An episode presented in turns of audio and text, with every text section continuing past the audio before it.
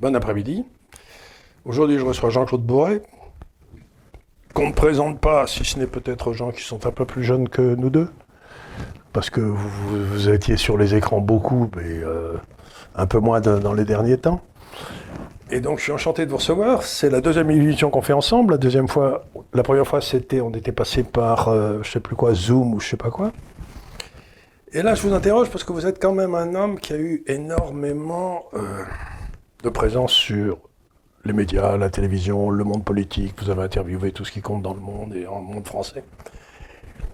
Et je me demandais, euh, on rentre dans une nouvelle campagne présidentielle française, comme ça nous arrive de temps en temps.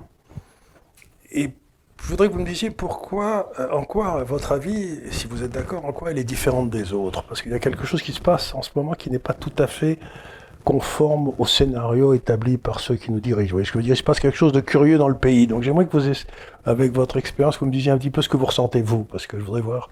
C'est ah, intéressant. Je pense que ce que je ressens est ressenti par beaucoup de Français. C'est-à-dire qu'il y a quelque chose de tout à fait nouveau. C'est l'irruption dans la classe politique et dans la campagne électorale présidentielle, qui est un grand classique depuis que la Cinquième République existe, et depuis que le président de la République est élu au suffrage universel, euh, il y a quelque chose de tout à fait nouveau, dévastateur pour les partis politiques. C'est l'irruption de quelqu'un qui n'est pas du tout un politicien, qui ne fait pas partie d'un parti politique, mais qui est intelligent, qui est cultivé, qui sait s'exprimer, qui sait débattre, qui agite des idées qui obligent chacun, quelle que soit sa position politique, à réfléchir, soit en disant « mais il dit des bêtises », soit en disant « je ne suis pas d'accord du tout avec lui, je ne suis pas d'accord avec son analyse », ou au contraire « c'est pas, pas bête ce qu'il dit, c'est pas faux, et je partage ses idées où je suis tout à fait d'accord avec lui ».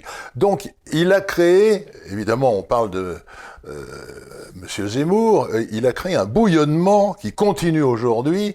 Et ce qui est extraordinaire, c'est pas qu'il soit en dehors du système, parce qu'il y en a eu plein qui ont été en dehors du système, mais c'est qu'il ait eu la capacité de donner ses analyses, appuyer sur sa culture, son sens oratoire qui est remarquable, et de manipuler les foules au point que maintenant, là nous sommes au fin octobre deux mille vingt et un, au point qu'il est en deuxième position dans les sondages et que théoriquement, euh, il sera finaliste.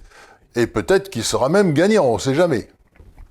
Et ça, c'est très intéressant. Et ça, ça correspond à quelque chose que j'ai souvent dit ici, c'est-à-dire que, qui vient des Grecs anciens, c'est que le, pour dominer la politique, il faut dominer le logos, le verbe. C'est-à-dire que si vous forcez les autres à utiliser votre langage, vous gagnez. C'est-à-dire que le logos domine la politique, le verbe domine. Vous savez, c'est, c'est encore une fois, les, au début était le verbe, bref, c'est la vieille histoire. Au commencement était la parole. Au commencement était la parole, eh ben oui. Eh ben ce qui s'est passé, c'est que ça faisait quarante ans que la gauche, depuis Giscard, la gauche nous imposait sa parole. Et d'un seul coup, il y a un gars qui arrive, et qui d'un seul coup, change complètement la parole. C'est-à-dire que le discours politique aujourd'hui n'a plus rien à voir avec ce qu'il était il y a trois mois. Il y a des tas de choses qu'on peut dire qu'on ne pouvait pas dire, il y a des tas de choses qu'on, qu'on voulait dire, que, que, que, que les autres disaient qu'ils ne peuvent plus dire, tellement, tellement c'est ridicule. Donc, il, y a eu, il, a, il a réussi cette espèce d'extraordinaire bouleversement, presque, c'est un séisme en fait, dans la parole publique. Et je voudrais que vous, vous avez dû voir ça deux ou trois fois dans votre carrière, c'est quand même assez étonnant, quoi. C'est un peu comme De Gaulle après la fin, en, quarante, en, en, en soixante-huit, quand il, a, quand il est revenu au pouvoir, et cetera. Il y a deux ans en temps, il y a un type qui change la parole. Moi, j'avais connu ça avec Thatcher. Quand elle est arrivée en Angleterre, je vous ai invité à l'époque, et ben d'un seul coup, elle est passée. Les, les travaillistes étaient obligés de parler sur les sujets que Thatcher dominait. C'est très curieux, ça. Et donc, est-ce que vous avez senti la même chose ? Oh, j'ai senti plus que cela. Parce que là, vous avez fait appel à l'histoire, avec un grand H, que ceux qui ont suivi l'évolution du monde connaissent. Mais là, nous sommes dans quelque chose de tout à fait hors du commun. On n'a jamais vu ça. Euh, même pour Macron, dont on a dit il est sorti de nulle part. Oui, Macron est sorti de nulle part, mais il a fait soixante couvertures de magazines, il a été matraqué par euh, sans doute un, un lobby d'intérêt qui était derrière lui pour le faire émerger. Et il est sorti de l'inspection des finances. Il est sorti de l'inspection des finances, ce qui n'est pas du tout le cas de, de, d'Éric Zemmour, euh, évidemment. Et donc là, nous sommes face à quelque chose de tout à fait extraordinaire. C'est un homme qui était un journaliste de talent. Moi, j'ai bien connu Éric Zemmour parce que quand j'étais sur La Cinq, quand j'étais rédacteur en chef sur La Cinq et que j'avais pris la tête de l'association de défense de La Cinq, dont j'étais le président, il a fait au moins une trentaine de papiers sur moi et sur l'histoire de la télévision euh, dans le journal pour lequel il travaillait à l'époque. Donc, je me souviens très très bien de lui. C'est un, un garçon très sympathique, très cultivé, cultivé, très modeste. Il est, il n'a pas du tout la grosse tête. Et maintenant, nous sommes face à quelqu'un qui a imposé le rythme de la campagne présidentielle. C'est-à-dire que tout le monde lui court derrière. Vous avez les, la gauche qui commence à parler de l'immigration, alors que c'est un sujet tabou avant. Donc, il fait remuer les choses, il les fait... Alors, je ne sais pas, chacun jugera en fonction de ses convictions, mais moi, je considère qu'il les fait avancer. Et je vais vous donner une anecdote que tous vos téléspectateurs pourront vérifier. J'ai un ami qui est dans la publicité. Il m'a dit, tu regardes les pubs? J'ai dit, bon, tu sais, pendant les pubs, je fais comme tout le monde, je discute ou, ou je vais aux toilettes, mais je les regarde, oui, de temps en temps. Tu n'as pas remarqué quelque chose? J'ai dit, non, qu'est-ce qu'il y a remarqué? Il n'y a jamais d'Arabes dans les pubs en France. Il n'y a jamais d'Arabes. Je sais pas ça. Alors, il m'a dit, et il y a une deuxième remarque que, que je peux te faire, c'est que tu as une pub sur trois ou une pub sur deux, tu as toujours un noir, une blanche et des enfants café au lait. Mais tu n'as jamais d'arabe. Et on n'a jamais non plus euh, un blanc, une noire. C'est toujours un noir, une blanche. Voilà. Et ça, alors, c'est, c'est quand même extraordinaire. Il m'a dit, tu n'avais pas remarqué ça? Je dis, non, je n'ai jamais remarqué. Et c'est vrai, il m'a dit ça il n'y a pas longtemps, euh, début octobre. Et je, je commence à regarder, je dis, mais c'est vrai, il n'y a, il y a jamais de, d'arabe, ou peut-être une fois toutes les quarante ou cinquante pubs. Et en revanche, il y a une pub sur deux ou une pub sur trois, vous avez un, un noir et une blanche. Alors, j'ai dit, bon, d'accord, et alors ça veut dire quoi? Il m'a dit, bah, c'est le grand remplacement. On te met dans la tête que c'est la norme. Et ça, tu peux le vérifier à travers la pub. Chacun en fera son miel. Chacun en fera son miel. Donc, il a parfaitement identifié un certain nombre des problèmes qui nous tracassent tous. Le grand remplacement. Euh, et quand même, il se passe un phénomène extraordinaire. C'est que, parler du grand remplacement, il y a trois ans ou il y a deux ans, on, est, on terminait à je sais pas, la dix-septième chambre, je sais pas quoi, il y avait le, le, tout le monde se mettait... Aujourd'hui, euh, tout le monde en parle du grand remplacement. C'est devenu un terme qui est généralement accepté. Ce pauvre Renaud Camus qui, a dû, qui s'est ramassé je ne sais pas combien de procès, parce que c'est lui qui était à l'origine du grand remplacement, ben, d'un seul coup, euh, ça devient un, un truc généralement accepté. Donc le grand remplacement est devenu... On peut en parler. On peut reparler de la criminalité, on peut parler de l'immigration, on peut parler des fraudes à la Sécu, des fraudes à, comme le fait Charles Pratt. Donc d'un seul coup... Euh, le champ des, de la discussion s'est ouvert à des choses qui intéressaient les Français. Et parce que ça faisait quand même, quoi. Ça fait vingt ans que les politiciens sont spécialisés dans les trucs qui n'ont aucun intérêt, comme l'Europe. Tout le monde s'en fout complètement. Et, et donc, c'était, il faut lui rend, il, de toute façon, il faut lui être reconnaissant d'avoir ouvert le débat à nouveau, non? Je ne sais pas ce que vous en pensez, quoi qu'on en passe. Moi, tout le monde sait que je le soutiens, donc c'est pas un truc nouveau. Non, moi, je, je, je ne le combats pas, je ne le soutiens pas non plus. Je regarde en tant qu'observateur passionné euh, de la vie politique mondiale et de la vie économique mondiale, parce que on ne peut pas prendre simplement la France non, non. Euh, comme un petit bout qui est isolé du reste du monde. Mais ce que beaucoup de gens ne savent pas, c'est que mon premier métier, c'était directeur d'un foyer de jeunes délinquants. Je voulais être juge pour enfants, après j'ai bifurqué sur le journalisme. Donc j'ai été visiteur de prison, j'ai fait des conférences à la santé, à Fleury-Mérogis, alors que j'étais déjà rédacteur en chef de T F un et présentateur du vingt heures. Mais je le faisais dans la totale discrétion, parce que je ne voulais pas, je connais très bien les, les langues sympathiques qui quelquefois écrivent en plus dans la presse, qu'elles soient de gauche ou pas, euh, euh, on aurait dit « Ah oui, Bourret fait de la pub sur le dos de ces pauvres gens qui sont en prison, et cetera » Donc, ce que je vais vous dire, c'est basé sur ma vie personnelle. Je suis allé donc plusieurs fois à la Santé et à Fleury-Mérogis. J'ai été, euh, comme je vous l'ai dit, directeur d'un foyer de jeunes délinquants. J'avais vingt-trois vingt-quatre ans. Et quand je déjeunais avec le directeur de la Santé, après avoir fait une conférence pour les détenus qui étaient les plus sages, on leur disait « Si vous vous tenez bien, vous pourrez participer à la conférence que Jean-Claude Bourret va venir donner dans quinze jours, et cetera » J'avais toujours cent cinquante euh, détenus qui étaient là. C'était à quatre-vingts ou quatre-vingt-dix pour cent des gens issus de l'immigration. quatre-vingts quatre-vingt-dix pour cent. Déjà à l'époque. Déjà à l'époque. Et je vous parle d'années soixante-quinze quatre-vingt-cinq. Voilà. Et on nous a, on nous a caché, je veux dire, on a interdit de le dire pendant trente ou quarante ans, ça. Alors, je, je demandais justement, parce que déjà à l'époque, il y a quarante, plus de quarante ans, on parlait des problèmes de délinquance liés à l'immigration. Moi, j'étais au cœur. J'étais dans la prison, dans les prisons. Donc je les voyais, je parlais avec eux, d'ailleurs très intelligents. Ils étaient très intelligents, ils posaient de remarquables questions, parce que je faisais une conférence sur, sur les ovnis. Ça leur ouvrait, si j'ose dire, les barreaux de leur euh, prison, et, et je me souviens très bien des, des, des questions très intelligentes, très pertinentes qu'ils posaient. Euh, souvent en liaison avec leur foi, qui, il y avait pas mal de musulmans qui étaient parmi les, les délinquants, auxquels je donnais une conférence, mais très pertinents, très intelligents. Et je demandais au directeur de la prison, mais comment ça se fait, là, vous avez au moins quatre-vingts pour cent des gens qui étaient face à moi, qui étaient des, des Noirs et des Maghrébins, euh, est-ce que c'est des Français? Il m'a dit, ah, on sait pas. Je dis, comment ça, on sait pas? Ben non, parce que quand c'est des clandestins, euh, ils balancent leurs papiers. Alors, quelquefois, avec l'ambassade, on dit, celui-là, il a tel type, ça doit être un Malien de telle ethnie, donc on fait venir quelqu'un de l'ambassade du Mali, hein, qui lui parle en, la, en langue vernaculaire pour essayer de l'identifier, mais ils font exprès de pas comprendre, et cetera, parce qu'on peut pas les expulser. On sait pas d'où ils sont. Et ils disent, moi, je suis français, mais j'ai perdu mes papiers. Voilà. Déjà, il y a quarante ans. Ça m'avait marqué. Je me disais, bon sang, mais, mais j'ai dit, ça remonte quand même euh, au gouvernement. Ah, vous savez, moi, en tant que directeur de la prison, je suis obligé de tenir compte d'un certain nombre d'obligations. Euh, le gouvernement veut pas d'ennui avec l'immigration. Donc, si j'ai quatre-vingts pour cent de mes délinquants qui sont des d'origine étrangère, je dis, euh, parce qu'il y a des doutes, euh, il y en a soixante pour cent qui sont d'origine étrangère. J'en élimine vingt pour cent que je considère comme des Français, parce qu'ils me disent qu'ils sont Français même s'ils n'ont pas les papiers. Quand ça arrive au secrétariat du ministre, on en enlève encore dix ou vingt pour cent. Et quand ça arrive sur la table du ministre, il n'y a plus que vingt ou vingt-cinq pour cent des gens dans les prisons qui sont d'origine euh, étrangère, des clandestins, euh, sans papiers, et cetera.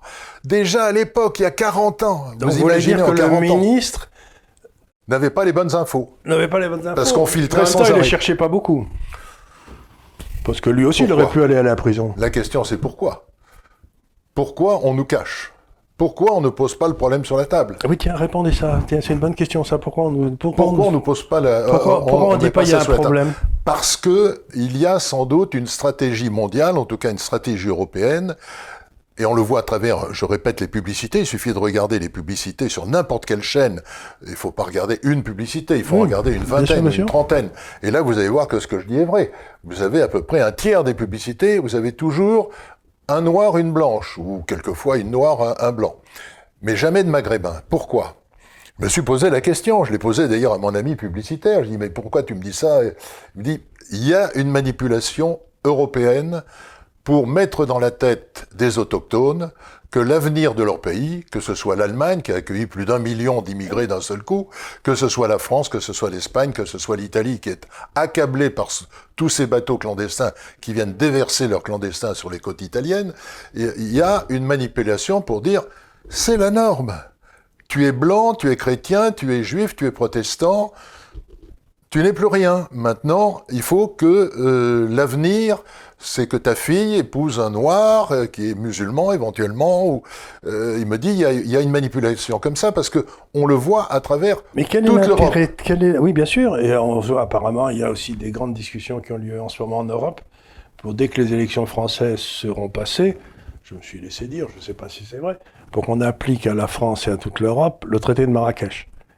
C'est-à-dire qu'à son oui, moment... oui, le traité de Marrakech. Oui. Vous savez, le... Bah, que on... peu de gens connaissent. Que peu de gens connaissent, qui a été signé par la France, et on... mais en disant que jamais ça ne s'appliquerait à nous, le président Macron, on peut lui faire confiance, il tient, ses... il tient ses paroles, mais on sait très bien que si la Cour de justice ou le droit de l'homme européenne décide qu'un type porte plainte et, contre la France parce qu'on ne l'a pas laissé rentrer et qu'à ce moment-là, le, la décision de justice est en faveur de, du gars, à ce moment-là, si vous voulez le traité de Marrakech, ça veut dire qu'on peut avoir des millions qui arrivent chez nous demain. Bon. Donc apparemment, ils vont tous décider, de, après les élections françaises, dans l'hypothèse où elles se passent bien pour elles, pour eux, bien sûr, qu'ils vont laisser rentrer donc tous ces gens par l'intermédiaire du traité de Marrakech, qui, encore une fois, a été fait par l'Europe et les, et les Nations Unies pour favoriser l'immigration de l'Afrique vers l'Europe. C'est ça le but du traité de Marrakech. Bon. Mais quel est leur intérêt ? Pourquoi ils veulent ça ? Qu'est-ce qu'ils ont, qu'est-ce qu'ils ont dans la tête ? Parce que c'est quand même, c'est quand même extraordinaire. On est quand même, comme disait De Gaulle, un pays de race blanche, de, de, de religion catholique et de, et de civilisation judéo-chrétienne. J'en sais rien, mais enfin, notre civilisation, c'est ça. Pourquoi ? Qu'est-ce qu'ils, qu'est-ce qu'ils détestent chez nous à ce point-là ? C'est une bonne question. Je pense que ce n'est pas une question de détestation. C'est une question d'argent. Pourquoi ils sont achetés ? Oui, je pense qu'il faut faire venir... On le voit d'ailleurs quand on va dans les restaurants, quand on jette un coup d'œil dans la cuisine. C'est souvent des Noirs qui sont là parce qu'ils bossent, ils travaillent. Et il y a un exemple qui me vient à l'esprit en vous écoutant, mon cher Charles. C'est euh, un reportage que l'on peut retrouver sur le web qui a été diffusé dans deux journaux de vingt heures de France deux, juste avant les Jeux Olympiques de Chine, de Pékin. Donc c'est facile à retrouver. Euh, c'est les, les, au cours des quinze jours qui ont précédé le, l'ouverture des Jeux Olympiques de Pékin. C'était il y a cinq, six ans, sept ans, je ne sais plus. Bon. Qu'est-ce qu'on voit ? On voit un Mamadou, un Noir, qui est du Mali et qui euh, vit de façon clandestine en France. Donc il est dans un squat, il explique, tout ça filmé à la caméra, il explique qu'il ne paye pas de loyer puisqu'il est dans un squat et qu'il a l'eau courante dans la cour, parce qu'il y a encore un robinet qui coule dans la cour. Alors tout le monde dit, mon Dieu, c'est abominable, il a, il a pas l'eau sur son palier.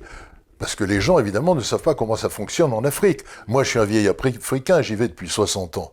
Vous savez, l'eau pure, euh, l'eau euh, potable, juste en descendant quelques marches d'escalier, c'est un rêve pour lequel signerait euh, un milliard de, d'Africains, il n'y a pas oui, de problème. C'est moins difficile que d'aller le chercher au puits à quinze kilomètres. Quoi. Alors comment il vivait ? Il avait tiré un, un fil électrique depuis un boîtier, il ne payait pas l'électricité, il avait l'eau gratuite en bas, il avait deux t-shirts qu'il avait régulièrement un jour sur deux, et il allait faire la plonge dans deux restaurants. Chacun, donc il allait vers vingt-deux heures le soir à l'un et jusqu'à une heure du matin pour l'autre. Chacun des restaurateurs lui donnait dix euros en liquide. Donc il gagnait vingt euros par jour. Il gagnait six cents euros par mois en liquide. Il envoyait cinq cents euros au village. Avec ces cinq cents euros, il faisait vivre cinquante personnes. cinquante personnes. Et ce qui est très bien, c'est que France deux avait envoyé une caméra dans le village. Et on parlait de Mamadou. C'était le grand homme. Et Mamadou, c'était le milliardaire. Mamadou, le milliardaire. Parce qu'il envoyait cinq cents euros par mois au village et il faisait vivre cinquante personnes avec ces cinq cents euros. Donc, vous voyez, on est dans des, des échelles de, de, de jugement et de valeur qui n'ont rien à voir avec ce que nous vivons. Parce que chez nous, le SMIC est à mille deux cent soixante euros net par mois. Euh, douze mois minimum, souvent treize mois, dans certaines entreprises. Euh, tout le monde considère que c'est insuffisant, et compte tenu de notre div- niveau de vie, c'est évidemment insuffisant. Mais mille deux cent soixante euros par mois, ça fait vivre cinquante personnes pendant deux mois et demi dans des pays africains. Voilà. Et donc, c'est ce ça la, la, la, dire, le, c'est le différentiel. Dans le fond... Il suffit qu'il y en ait un, allez, un sur vingt qui se disent « bon, ben, je vais tenter l'aventure », qui réussissent à gagner ces cinq cents euros pour les renvoyer. Et, et quelque part, il, ben à ce moment-là, on ferait mieux de, d'aller les choisir, ces un sur vingt, en quelque sorte, et de, et de les aider pour qu'ils envoient le maximum de pognon là-bas. Mais on ne fait pas le regroupement familial à ce moment-là. Non, mais euh, quand, quand les Africains expliquent, parce que maintenant, ils ont tous un portable. Bien sûr. Donc, et ils ont des ordinateurs dans des cafés où ils donnent une petite somme et ils ont accès au web. Quand ils disent, mais tu sais, en France, le salaire minimum, c'est mille deux cent soixante euros. Il faut savoir qu'au Mali, euh, il y a à peu près cinquante pour cent de la population, même plus, qui ne touche pas de, de salaire tous oui. les mois, qui vit de briques et de brocs comme ça. Et euh, si vous prenez par exemple une, fa- une femme de ménage euh, qui est corvéable à merci sept jours sur sept, qui quelquefois même dort dans euh, la villa qu'il emploie, elle gagne huit à dix euros par mois pour travailler soixante-dix ou quatre-vingts euh, heures par semaine. C'est un niveau, une diffé- un différentiel colossal. Donc celui qui est arrivé en France et qui dit « Moi, je, je gagne six cents euros par mois, je ne paye pas l'électricité, j'ai de l'eau courante pure dans la cour, je dors gratuitement parce que je suis dans un squat », mais c'est comme si je vous disais, mon cher Charles, euh, en Belgique, euh, il y a quelqu'un comme vous, il gagne quinze millions d'euros par semaine. Voilà, c'est, c'est, c'est le même différentiel, c'est colossal, on ne s'en rend pas compte. Donc quand ils disent en plus les euh, médicaments et la, la, l'hôpital est gratuit, même si tu es clandestin, c'est gratuit. Alors que en Afrique, même les ministres viennent se faire soigner en Suisse ou en France parce qu'ils n'ont même pas le niveau hospitalier pour pouvoir se faire soigner. C'est un différentiel que l'on n'imagine pas. Alors je comprends bien pourquoi les, les Africains veulent venir, parce qu'en effet, ils ont un, un vrai problème de, de... Et puis en même temps, c'est une façon de maintenir leur famille en vie, ce qui est essentiel pour la plupart des gens. Mais pourquoi nous, on, on, on, pourquoi nos élites, en quelque sorte, les gens à Bruxelles, sont tellement enragés pour les faire venir? Qu'est-ce que... Ah.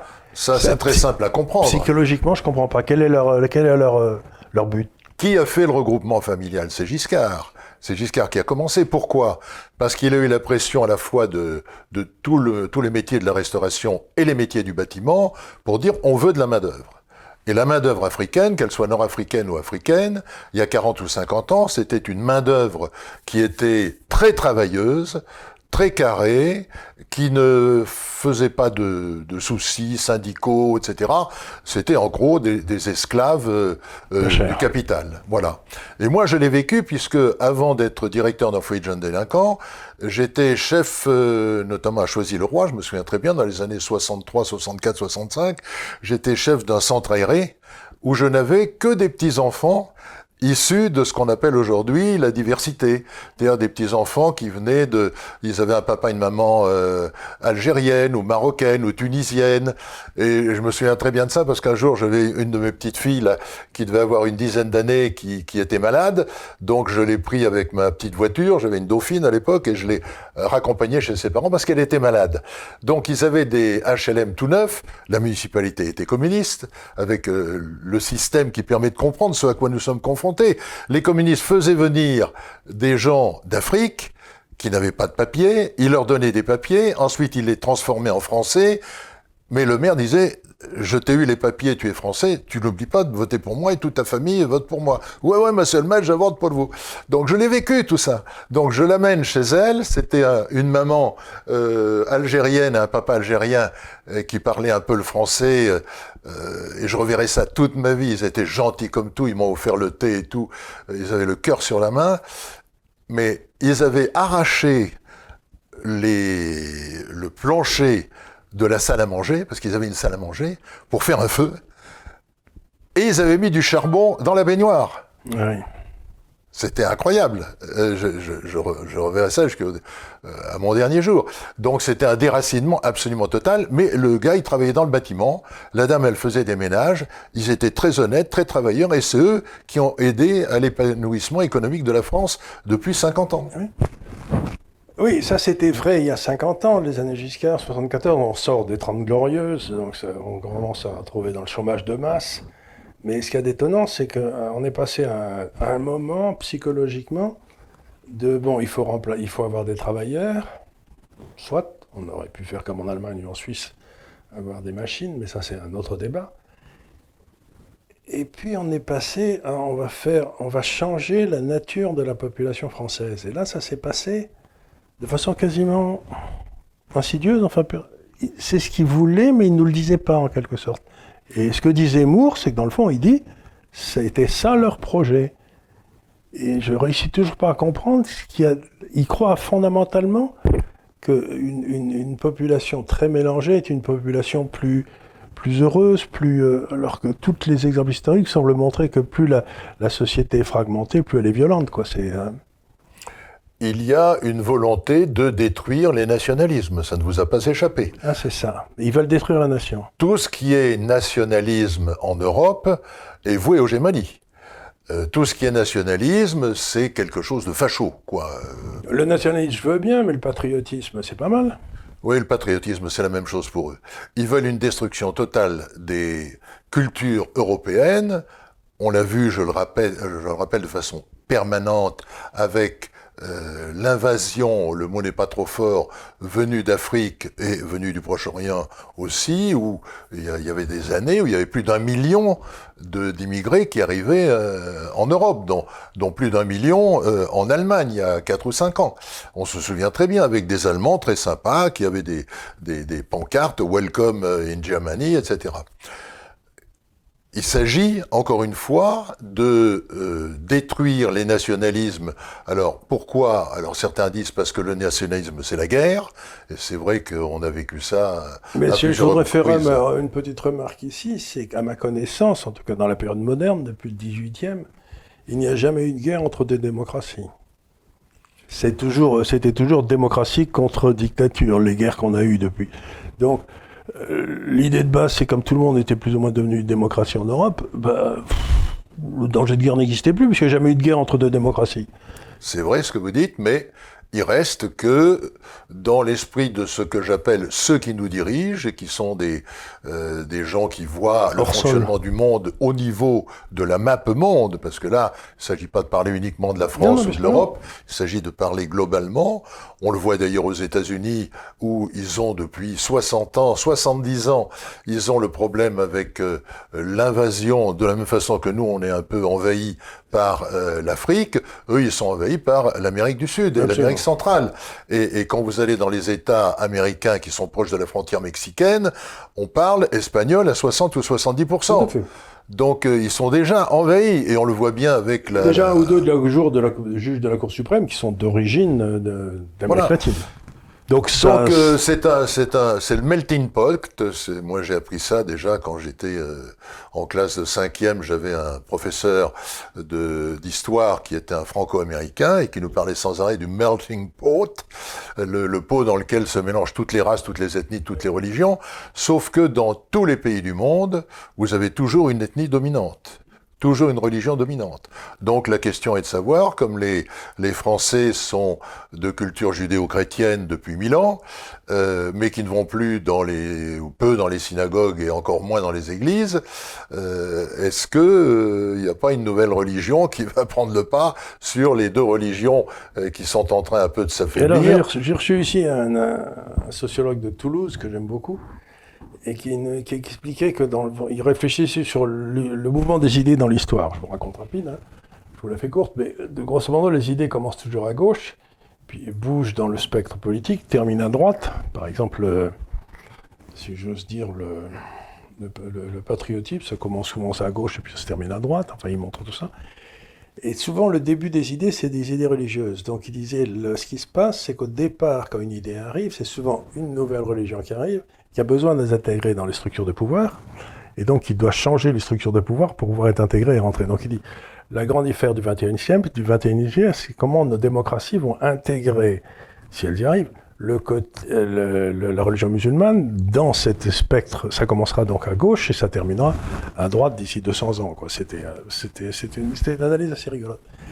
Et je pense, et il disait, dans le fond, le vingt et unième siècle sera à nouveau un siècle religieux, c'est-à-dire qu'il y aura le combat entre la religion musulmane qui veut devenir, qui veut rentrer dans le, dans la discussion avec les autres, et puis les autres qui trouvent que bah, peut-être pas, peut-être que oui, peut-être que non. Quoi. Donc, enfin, j'avais trouvé cette analyse intéressante.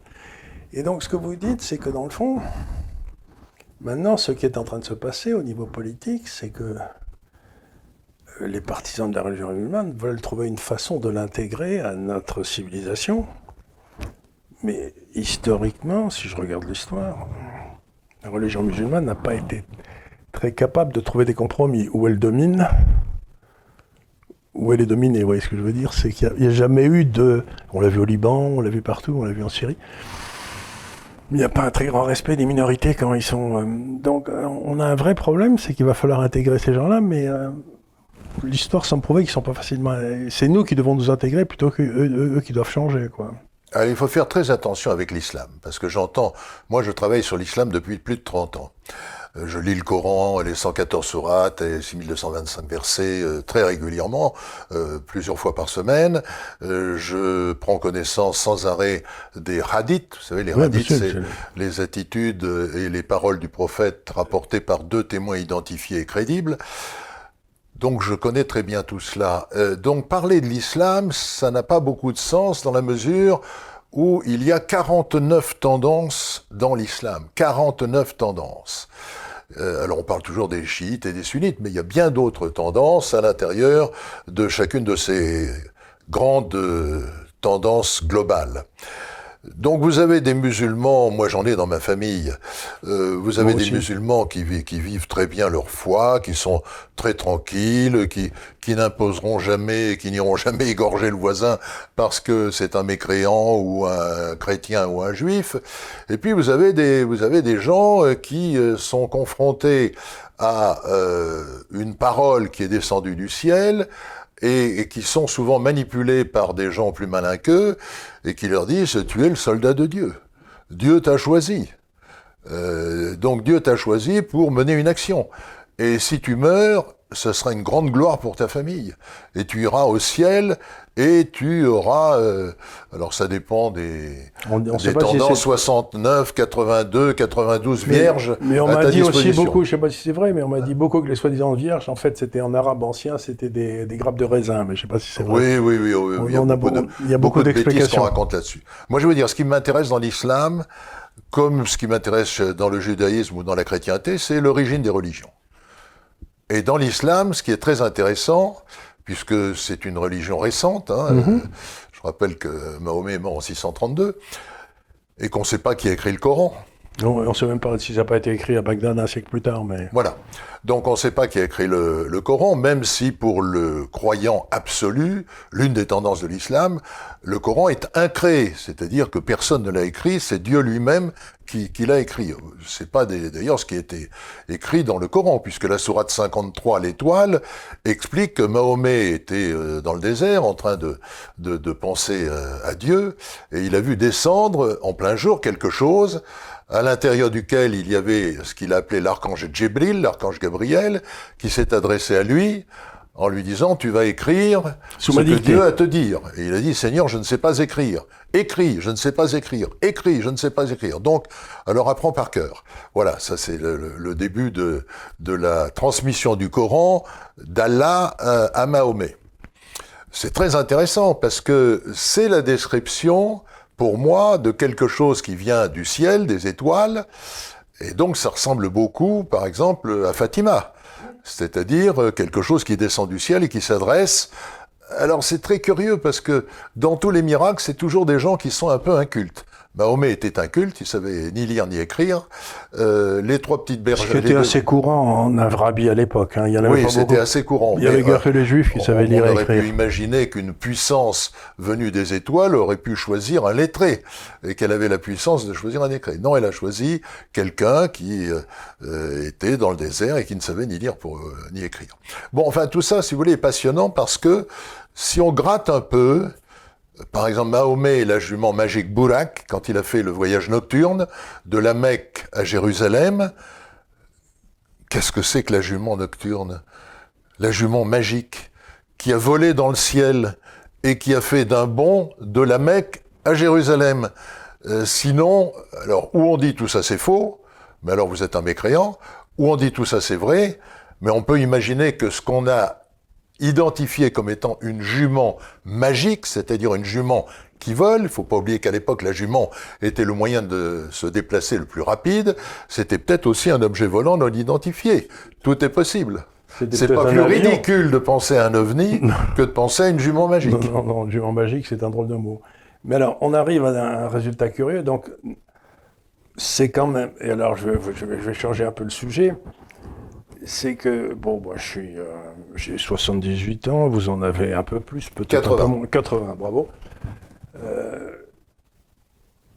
toute ma vie, j'ai été formé à l'idée que nous vivions dans une société où le but, c'était de chercher la rationalité, le, l'explication logique, enfin, vous savez, comme Sherlock Holmes, on, on essaye de trouver la solution qui est logique. Et en l'espace de dix ans, j'ai l'impression que nous sommes passés d'une recherche rationnelle de, des faits, de leur explication, à une pensée magique. Et, et je suis très troublé par ça, parce que je, me reconna... je ne reconnais plus ma civilisation, si vous voulez, quand, je... quand on parle, par exemple. Prenez quelque chose comme l'écologie. Bon, on a un problème, peut-être, de pollution. Aujourd'hui, quatre-vingts pour cent de l'énergie consommée dans le monde, c'est de l'énergie fossile. Bon, pour des raisons que je comprends, on interdit l'énergie fossile. Très bien. On l'interdit, on cesse de faire des recherches. On ne trouve plus de pétrole, on ne boit. Mais ce qu'on a mis à la place, c'est-à-dire le, les éoliennes ou le, ou le solaire, ça ne peut en aucun cas remplacer l'énergie fossile qu'on est en train de condamner à mort. Donc ça veut dire qu'on va tout droit vers une immense crise énergétique. Le prix du pétrole va passer à quatre cents ou cinq cents dollars ou mille dollars le baril, j'en sais rien.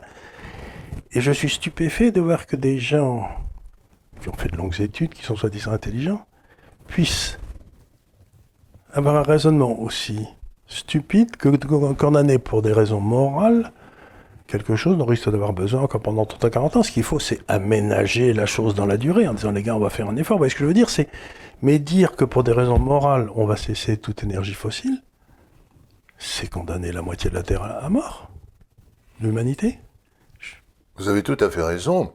Et je suis en train de préparer un, un livre, j'en ai plusieurs en chantier, euh, sur euh, l'arnaque de, du C O deux, euh, du réchauffement climatique, euh, de, des éoliennes, de, de, des photopiles, euh, du photovoltaïque, euh, des voitures électriques, et cetera, et cetera.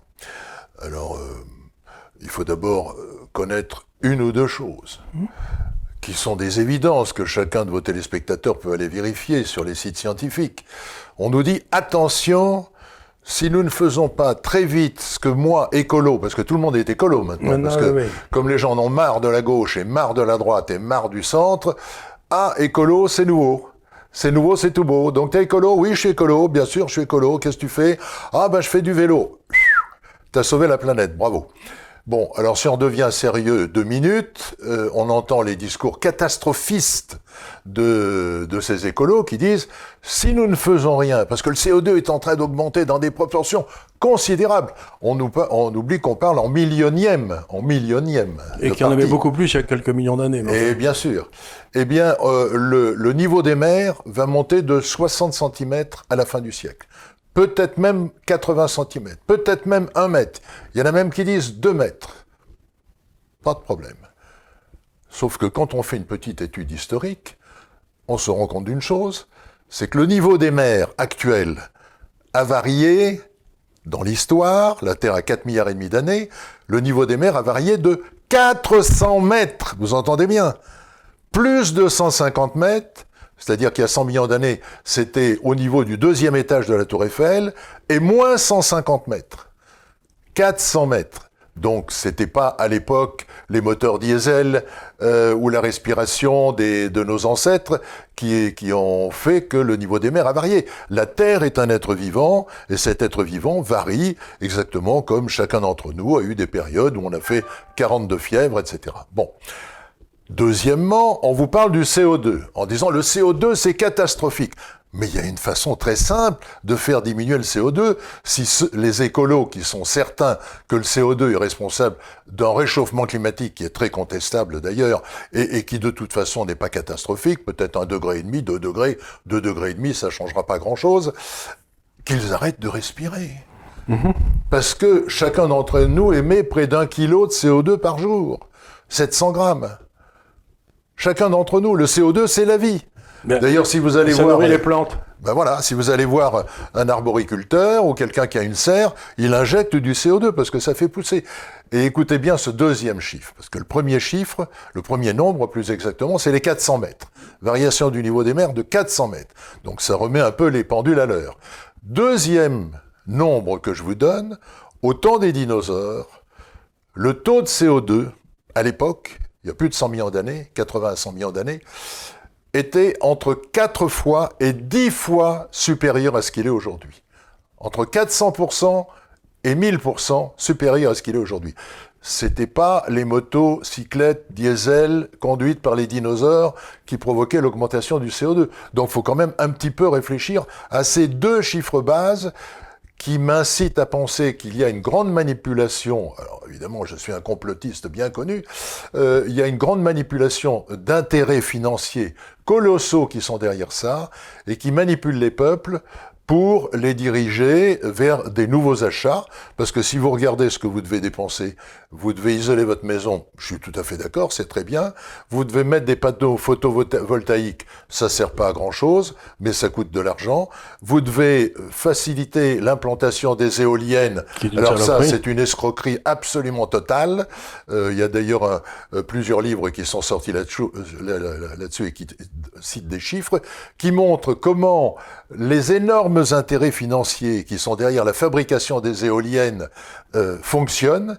Ils arrosent par exemple des sociétés, des, des petites associations écolos euh, qui euh, sont là pour dire il faut des éoliennes, il faut des éoliennes, il faut qu'on sauve la planète, il y a trop de C O deux, et cetera. Les éoliennes, c'est merveilleux l'éolienne parce que c'est le vent, c'est gratuit, ça tourne et ça fait de l'électricité. C'est un rêve. Et puis quand on gratte un peu, on se rend compte que l'éolienne pollue énormément, oui, qu'elle sol. ne fonctionne que vingt-quatre pour cent du temps, mmh. c'est-à-dire que pendant soixante-seize pour cent du temps elle ne fonctionne pas, et que pendant les vingt-quatre pour cent du temps où elle fonctionne, il y a la moitié, c'est-à-dire douze pour cent, où l'électricité qu'elle produit ne sert à rien. Mais elle est rachetée et vous la retrouvez sur votre facture d'électricité.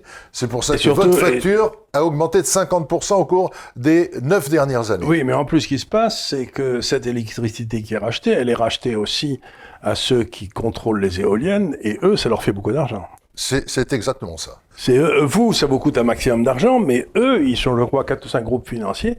C'est tout à fait extraordinaire. Les avantages qu'ils ont, les... c'est ce que j'appelle le capitalisme de connivence, c'est-à-dire une saloperie où euh, si ça marche, c'est pour moi, si ça marche pas, c'est pour le payeur d'impôts, quoi. C'est quand même extraordinaire.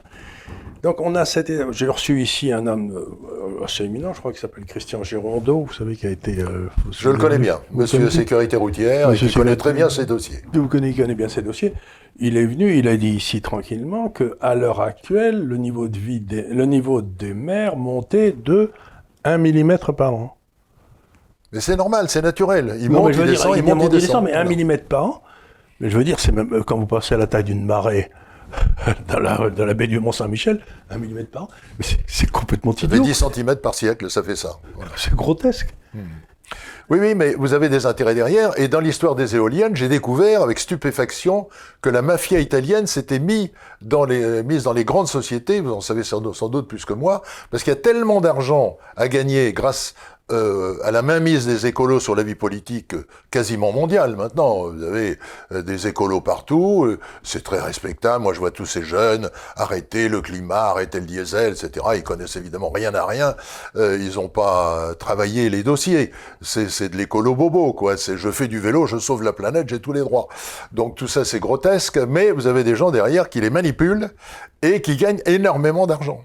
Et, on, et sont, sont souvent les mêmes. Donc, alors maintenant, revenons, et on va peut-être conclure là-dessus, faisons un petit peu de prospective. On est en avril deux mille vingt-deux. L'élection se passe.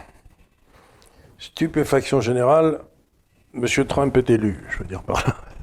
Zemmour est élu. Je ne sais pas, vous vous souvenez, la veille de l'élection de Trump, euh, Time sortait son titre, la première présidente des États-Unis, il y avait la, la, la, la, la vous savez, on a, on a mis tous ces numéros de Time au pilon parce que il y avait cinquante-cinq pour cent de voix qui étaient censées aller à Madame Trump et, et quarante-cinq à Madame euh, Clinton et quarante-cinq à Trump. Et puis en fait, ça a été le contraire. Bon. Donc, ce qui risque de se passer, c'est que les instituts de sondage, les journaux, les médias sont perçus maintenant par cent pour cent de la population française comme étant des ennemis. Donc, ils ne vont pas leur dire la vérité. Donc, je vais me méfier comme un fou. Je n'arrive pas à croire, par exemple, qu'il y a encore vingt-cinq pour cent des Français qui votent pour eux. Macron aujourd'hui, c'est ce que me disent les sondages, mais j'ai beaucoup de mal à le croire. Donc, on risque d'arriver dans cette élection et d'avoir une énorme surprise. Comment va réagir la, la classe dominante? Parce que c'est pour ça la question. Ils vont quand même avoir une sacrée trouille. Hein. Écoutez, moi je suis journaliste professionnel depuis cinquante ans, depuis mille neuf cent soixante-sept, plus de cinquante ans. Et j'ai vraiment une crainte pour Éric Zemmour, c'est qu'il se fasse assassiner. Pourquoi je dis ça ? Parce que Euh, je ne sais pas si vous êtes allé voir le film qui s'appelle Bac Nord. Oui. Euh, le film Bac Nord est un film qui reproduit assez bien ce qui, passe, euh, ce qui se passe dans ce qu'on appelle les quartiers difficiles, que j'ai bien connus déjà, qui commençaient il y a cinquante ans. Et euh, il y a eu, euh, là on est fin octobre euh, deux mille vingt et un, il y a eu euh, dans la banlieue de Lyon des policiers qui se sont fait tirer dessus à l'arme de guerre hier. Donc on est dans une période de l'histoire de France où les armes de guerre sont entre les mains de ceux qui font un trafic de drogue. Euh, ce sont pour l'essentiel des gens qui sont issus de l'Afrique du Nord et qui sont donc plutôt musulmans. Mais ça ne veut rien dire, comme je l'ai dit tout à l'heure, être musulman, parce qu'il y a, il y a, il y a quarante-neuf façons d'être musulman. Il y en a beaucoup qui vivent très tranquillement, paisiblement, qui, qui sont gentils comme tout, adorables, et cetera. Euh, et comme je vous l'ai dit, j'en ai dans ma famille. Mais euh, j'ai la crainte que... Et ça ne doit pas être difficile de trouver un excité. Voilà. J'ai la crainte qu'on, qu'on nous fasse à Ravaillac, quoi. Qu'on, qu'on lui monte un peu la tête en disant euh, Zemmour, c'est pas possible, c'est un facho, c'est un anti-musulman. Pas du tout anti-musulman, euh, Zemmour, dans, dans le discours que j'entends, moi.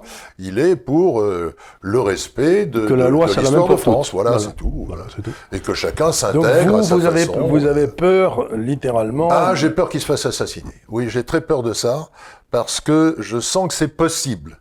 Je regardais hier, il était en direct d'un quartier euh, difficile qui était le quartier de son enfance. À Drancy. À Drancy.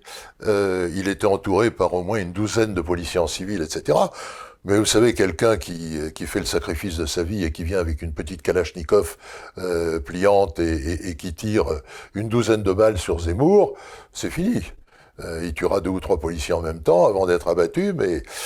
Moi, je, je redoute beaucoup ce scénario, je le redoute. J'espère de tout cœur me tromper, enfin, parce que qu'on soit hostile ou pas à Zemmour, c'est un être cultivé, intelligent, gentil, respectable. Et qui aime son pays. Et qui aime son pays. Après, on peut dire qu'il dit que des bêtises, ça c'est chacun, chacun peut juger. Mais on peut dire que des bêtises et aimer son pays. C'est pas, euh, je, j'ai rien contre. Moi, je veux dire, euh, autrefois, je me souviens très bien quand j'étais gamin. Bon, j'ai, mon père était en poste à Amiens. Il y avait toute une série de socialistes euh, qui étaient là, qui étaient des, des dames éminents. Ils étaient patriotes en diable. Autrefois, la gauche était patriote. La gauche de mon enfance était. Qu'est-ce des... qui se passe ? Pourquoi sont-ils devenus ? Voilà. Qu'est-ce qui se passe Qu'est-ce aujourd'hui ? Qu'est-ce qui s'est passé ? Aujourd'hui, c'est terrifiant parce que on a l'impression d'une désagrégation de la société. Ça part dans tous les sens. Euh, le Parti socialiste avec Hidalgo est ridicule. D'ailleurs, Hidalgo, je comprends même pas comment cette femme peut être candidate. Parce que on peut dire, elle est compétente, elle est pas compétente. La gauche est au pouvoir à Paris depuis plus de dix-huit ans. Quand la gauche est arrivée au pouvoir, il y avait une dette qui était ridicule, de moins de un milliard d'euros équivalent. Aujourd'hui, on approche, on dépasse les huit milliards. C'est-à-dire que ça a été multiplié par huit cents pour cent, et on va confier la France à cette femme-là. Alors qu'on a déjà une dette qui est considérable. Alors qu'on a déjà une dette qui est considérable. Et, et, et j'ai lu dans un journal économique, mais vous me corrigerez parce que le spécialiste c'est vous, qu'elle avait augmenté la dette de Paris de quatorze pour cent au cours des dix-huit derniers mois, alors que la dette, elle, elle a dépassé les huit milliards d'euros. Et ce qu'elle a fait aussi, ce qu'on ne dit jamais, ce que je trouve encore plus scandaleux, c'est qu'elle a vendu des appartements, si vous voulez, qui existaient, et cetera, contre une rente. Mais oui. vous, vous perdez le, la, la, la, la, la, la propriété des appartements à l'arrivée. Donc, c'est, donc non seulement elle a collé de la dette, mais elle a vendu les bijoux de famille en douce. Oui, tout à fait, pour, pour atténuer l'énorme déficit qui est la signature de la compétence de la gauche quand on la met aux affaires. Je crois que rien qu'avec ça, elle devrait rester maire de Paris. Vous savez qu'elle a été élue avec dix-sept pour cent des voix à partager avec les écolos. Donc Madame Hidalgo doit peser huit ou neuf pour cent de huit ou neuf pour cent de, des votes parisiens. Mais il y a eu évidemment beaucoup d'abstention. Il y a eu beaucoup. Ben, tous les Français étaient, euh, comme il faisait beau ce week-end, ils étaient tous à Deauville ou dans la campagne, et cetera. Donc on va, vous, vous ce, que, ce que vous craignez, c'est que dans le fond, on, on se débarrasse du gêneur. Moi, je crains, alors le général de Gaulle a été victime de plusieurs attentats, il avait la baraka. J'espère qu'il n'y aura pas d'attentat contre Zemmour, parce que il n'y aurait pas pire que ça. Euh, et qu'il aura, de toute façon, s'il y en a un, la baraka lui aussi.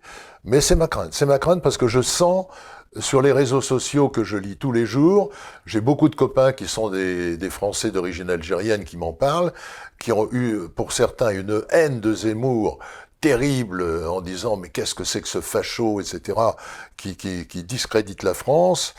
Euh, donc il, il a une opposition euh, extrêmement musclée, forte. Alors pour les gens qui sont intelligents, c'est purement intellectuel, mais pour ceux qui n'ont pas la culture, qui n'ont pas eu la chance d'avoir la culture, c'est la Kalachnikov. Et ça, c'est ma, ma grande crainte. C'est... Alors, bon, écoutez, je, cette, euh, cette conversation était très intéressante. Et ce qui est curieux, c'est qu'à la fin, vous arrivez exactement à la même conclusion que la mienne, c'est-à-dire cette crainte que euh, on se retrouve à Houston avec un type qui tire, ou à Dallas avec un type qui tire. Euh, oh, ce sera, on trouvera le coupable, c'est pas ce que je veux dire. Mais euh, on ne trouvera peut-être pas les gens qui ont créé ça de toutes pièces. Mais je crois que si des gens s'amusent à ça, ça va très mal se passer en France. Je ne sais pas comment tout ça peut évoluer. Il faut, il faut espérer que jusqu'au bout, ce sera le combat des idées. Parce que je verrai bien euh, un duel euh, Macron-Zemmour. Ah, serait... J'aimerais beaucoup avoir ça. Ah, je crois qu'il y aurait du monde devant la télévision. Intellectuellement formidable. Intellectuellement formidable. Euh, mais bon, euh, j'espère que Marine Le Pen a compris que euh, le plus grand service, si elle est patriote, qu'elle pourrait rendre à la France, ce serait de se retirer, parce que cette femme n'a pas, la, elle n'a pas la dimension. Elle l'a montré quand elle était face à Monsieur Macron, où, où elle a eu tout le temps pour se préparer, des années et des années, ce qui n'est pas le cas de Zemmour d'ailleurs, euh, puisque Zemmour, il est rentré en campagne il y a un mois et demi ou deux mois, et, et il n'est même pas encore officiellement candidat. Mais elle, elle a eu tout le temps de se préparer, elle a, elle, elle a été d'une nullité pathétique, même Macron l'a aidée en disant « mais vous avez votre dossier, là, regardez, c'était pathétique, moi j'avais honte, j'avais honte que la finale… » la... Le défenseur, de... parce que ben, attends, les idées, elles sont plutôt à droite qu'à gauche aujourd'hui, si j'ose dire. En Donc, revanche, une finale, une finale Zemmour-Macron, ça, ça, ça serait je, pétillant. Ce serait pétillant, mais je crois surtout que… Ce sont que, deux personnalités je... très intelligentes. Très intelligentes, mais je crois que… Quand je le vois avec les autres journalistes dans les débats maintenant, je suis surpris de voir à quel point ils les écrabouillent. Quoi. C'est, euh, à quel point, pardon ? Ils les écrabouillent. Ah oui, bien sûr, bien sûr. C'est, c'est, donc, ils n'ont euh, pas la culture. Ils n'ont pas la culture, et donc on verra. Et donc, ben écoutez, souhaitons que ce soit évité à notre pays, parce que ça, ce serait un grand drame. Et ça montrait vraiment que la démocratie ne marche pas. Et puis, euh, j'ai eu le plaisir de vous inviter à déjeuner dans un restaurant à côté d'ici, où on a, euh, je crois, eu un déjeuner agréable. On a bouffé des trucs complètement interdits, mais j'espère qu'on fera ça de temps en temps. Charles, merci pour votre accueil. Euh, bonjour à tous les téléspectateurs, dont je sais qu'ils sont nombreux à vous suivre, et ils ont raison parce que vous êtes un homme que je ne connaissais pas avant, quelques, de, depuis quelques jours on est en contact, et vous êtes un homme à la fois cultivé, délicieux, très agréable. Il euh, ne faut quand, pas faire quand... trop de compliments, je vais les croire. Hein. Et donc, euh, continuez à euh, informer objectivement vos téléspectateurs, et honnêtement, c'est ce qui manque le plus euh, à un exact... certain nombre de médias. Amusant, c'est exactement ce qu'on essaye de faire, de leur donner les éléments qui leur permettent de réfléchir par eux-mêmes. Parce que moi, j'en ai marre de ces gens ce qu'ils disent euh, ou ce que les autres doivent penser. Ce qu'il faut, c'est qu'ils apprennent à penser par eux-mêmes, et qu'on on leur donne les éléments pour qu'ils pensent par eux-mêmes. Parce que sinon, la démocratie ne marche pas. Merci beaucoup, Charles. Merci beaucoup, Jean-Claude.